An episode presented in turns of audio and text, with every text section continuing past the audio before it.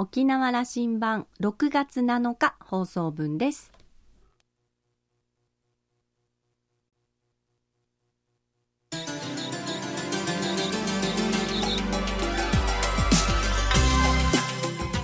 皆さんこんにちは。沖縄羅針盤パーソナリティの富田恵です。毎年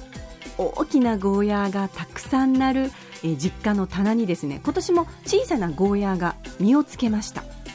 それを見つけた私はですねあ父ちゃん今年もちっちゃいゴーヤいっぱいなってるね大きくなるはずねと言いましたら父がですね何を言ってるかお前はこれはゴーヤーではないナーベーラーだヘチマだと言うんですね。でよく見てみると確かにその小さい3センチぐらいなんですけれどもその私がゴーヤーだと思っていたものにはですねイボイボがなくてですね あの綺麗なあのヘチマの独特のしあの島が入ってたんですけれどもなんかこういつもね毎年ゴーヤー植えてるところに急にヘチマ植えると紛らわしいからやめてくれって感じなんですけどでもゴーヤーもヘチマも美味しいですもんね。大きくなるのが楽しみです。さあ沖縄羅針盤今日も5時までお届けいたします。どうぞお付き合いください。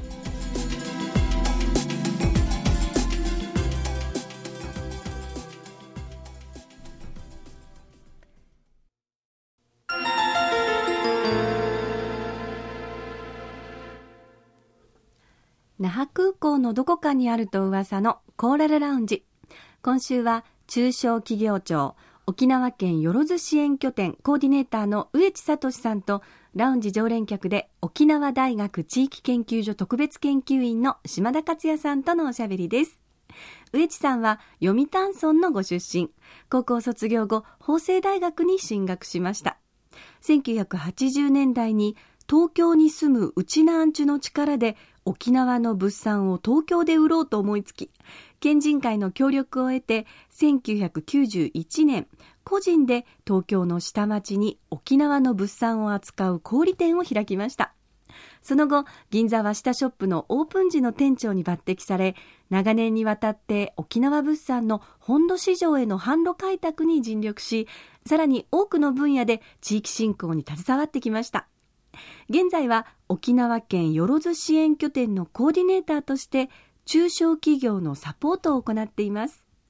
ちなみに沖縄伝統空手道古武道国際研修センター師範また上地流空手道師範という空手家としての肩書きもお持ちですよ。それでは先週からのお話の続きをどうぞ。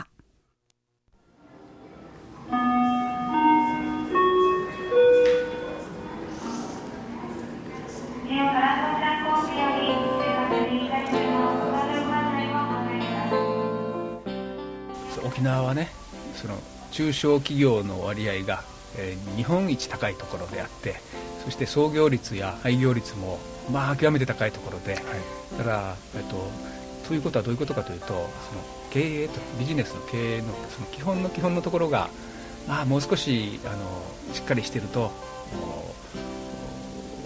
なんとかな次のステップに行けるところがいっぱいあるんだけどなというのがこう基本ですよね、そうですね。これが沖縄の悩みですよね、そうですね。そこをあのにその手当てしようじゃないかとい。うふうに僕は意識しているんです、そうですか、えー、そうですね。あの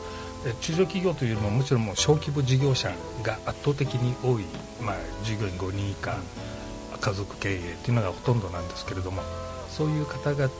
はあのそんなにしっかりした事業計画なしに事業を始めてしまう会社作ってしまうというものがことが非常に多いもんですから、これ儲かるはずよっていう話ですよ。そうなんです。ステアトのきっかけがね、はい、で非常にあのご相談を承っているとあの思いは非常に強いんですね。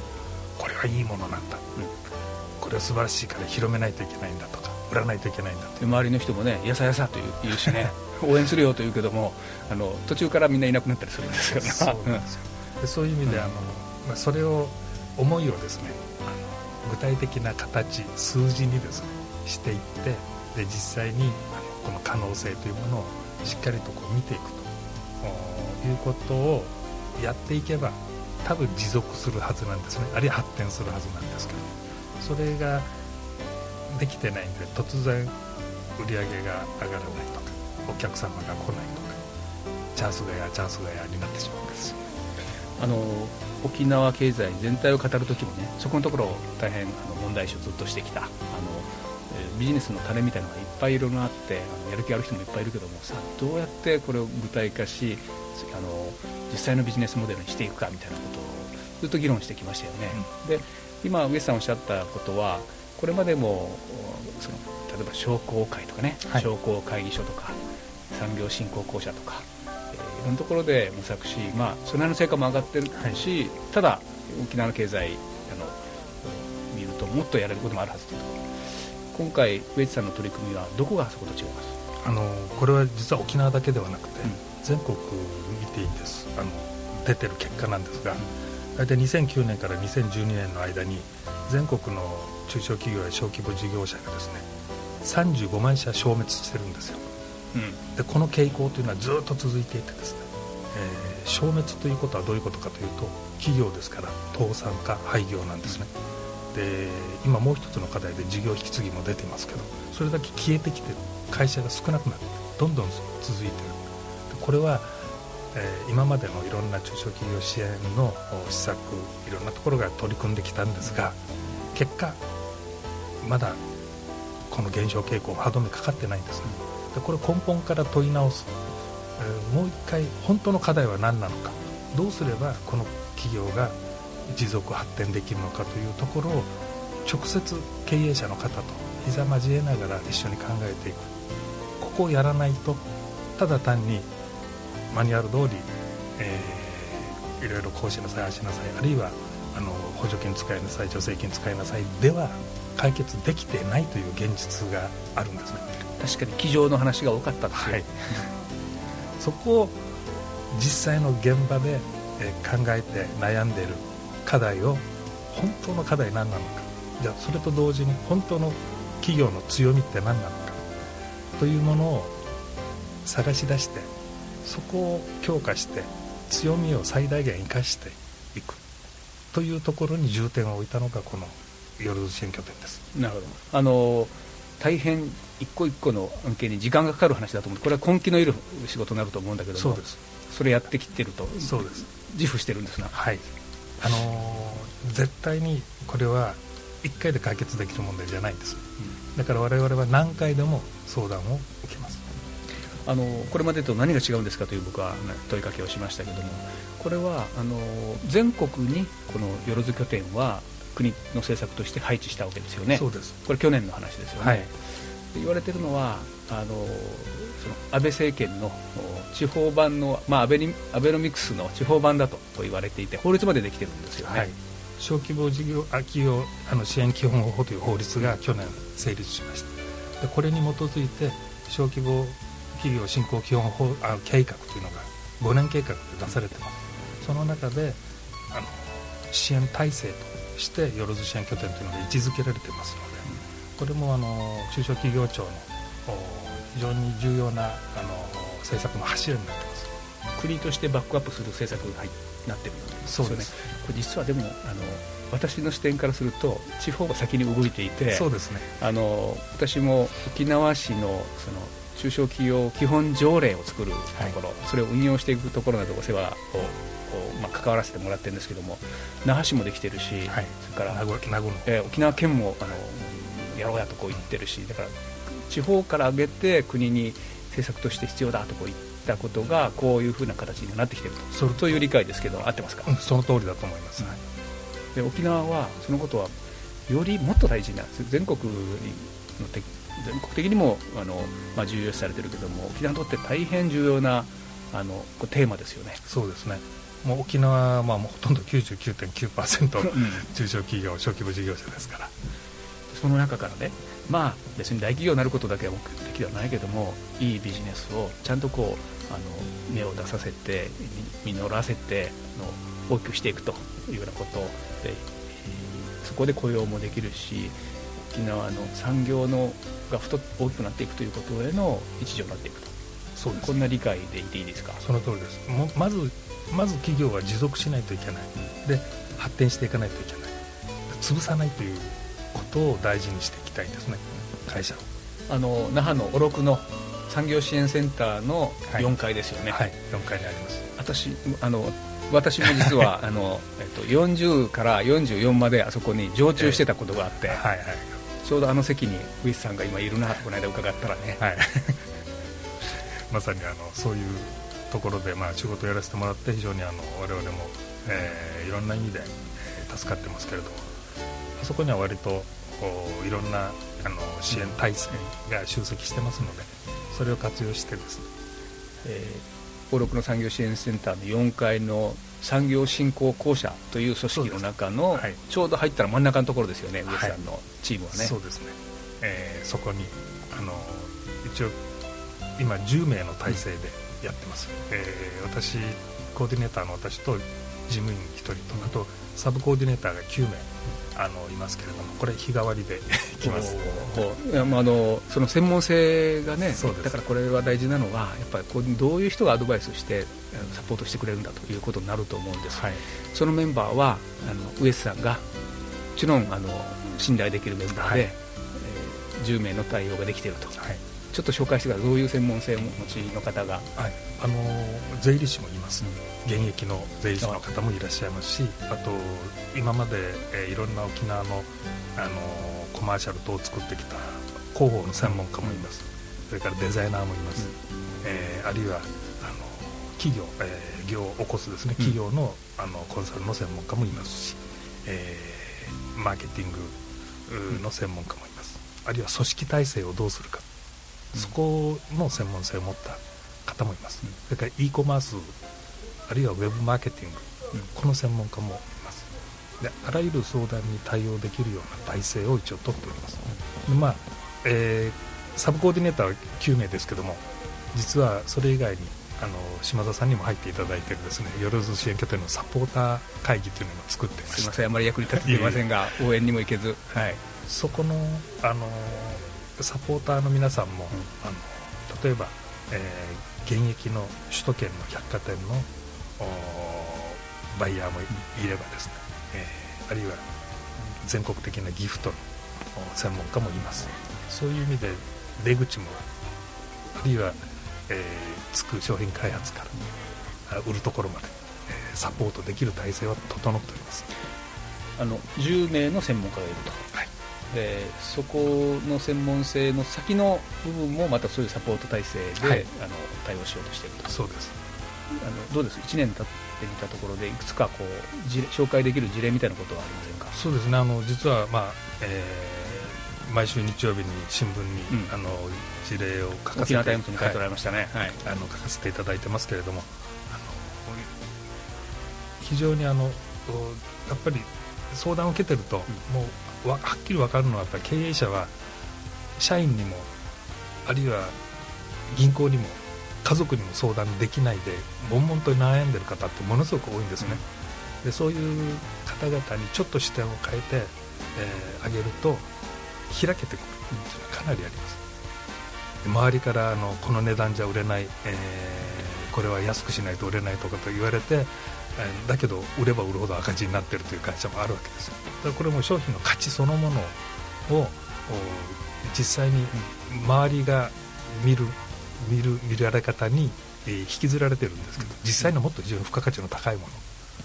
この付加価値の高いものは付加価値の高いものを評価するマーケットで売らないとあの売れないんですよね、あの食品を求めてるところに一生懸命工芸品売ろうとしても売れないのと一緒でこう求めてるマーケットに合った商品を出していくということが大事なんですけどそこがなかなか皆さん見えてない、うん、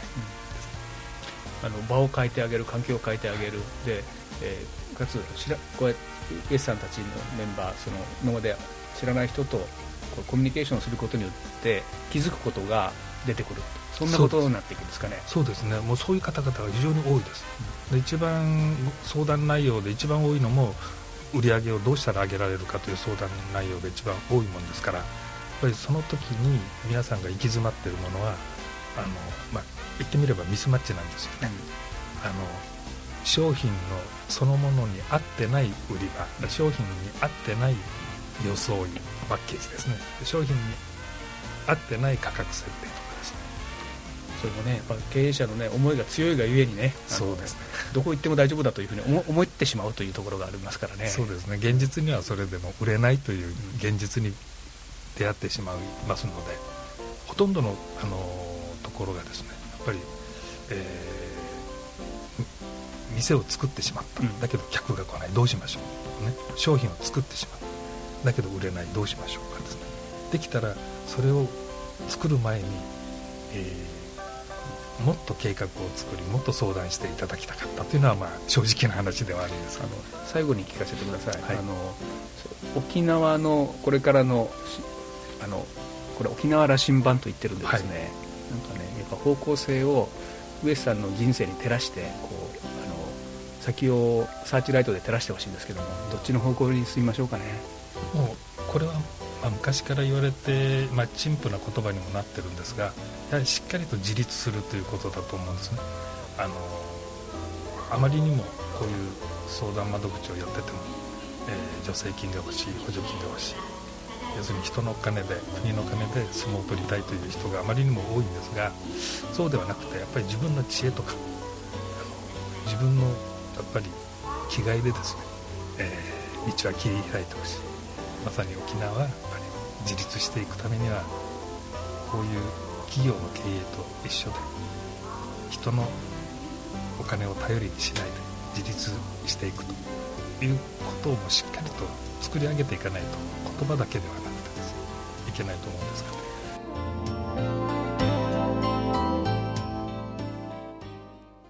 お話の最後に自立というキーワードが出てきましたね、えー、頼るのではなくて自分たちの知恵と気概でしっかりと道を切り開いていくと。えー、島田さんは2週にわたっての植地さんとのお話を終えて、えー、今度のこのミッションはまさにあの植地さんが最適の人物であると。で、実際に成果も上がり始めたと。60歳から始めた挑戦を応援したいということでした。あの、私も先日ね、別件でちょっと産業振興公社にお邪魔したので、あの、真ん中にドーンとお座りになってる植地さん、ちょっとあの、ね、アポも取ってなかったんですけれども、ご挨拶だけさせていただきましたけれどもね、あの、本当にこう、空手マンというのが信じられないぐらい普段は穏やかな方なんですですが、まあでもこれまでの実績に基づいた様々なノウハウを沖縄に沖縄のために役立てていただきたいなと思います。今週のコーラルラウンジは中小企業庁沖縄県よろず支援拠点コーディネーターの植地聡さんとラウンジ常連客島田克也さんとのおしゃべりでした。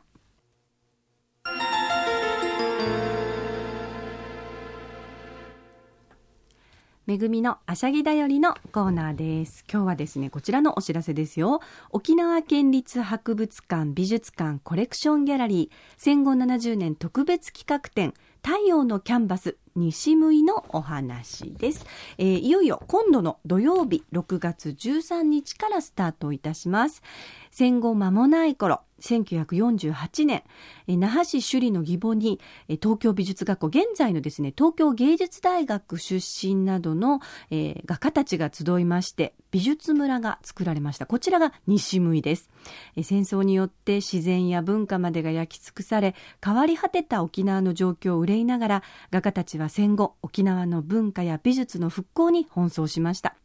混沌とした状況の中で依頼に応じて肖像画を描き生活の糧を得ながらも独自の芸術活動を展開していきました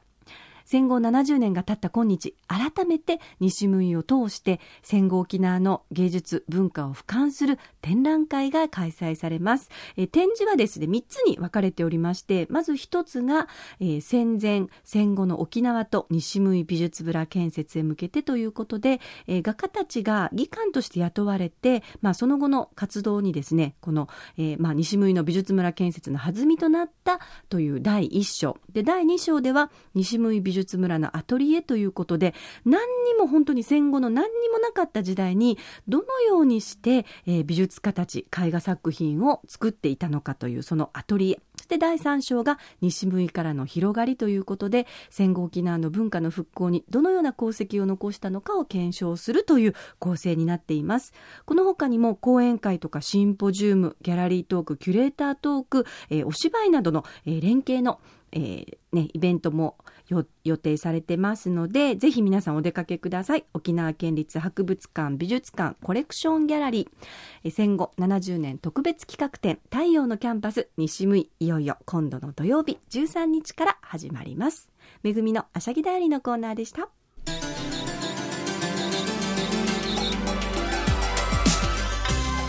これまでの沖縄羅針盤の放送はいつでもポッドキャストでお楽しみいただけます。ラジオ沖縄もしくは沖縄羅針盤と検索してホームページからポッドキャストでお楽しみください。それから私富田やコーラルラウンジ常連の島田さんのブログやフェイスブックでも情報発信中ですのでお時間のある時にぜひこちらも覗いてみてください。沖縄羅針盤今週も最後までお付き合いいただきましてありがとうございました。パーソナリティは富田恵でした。それではまた来週。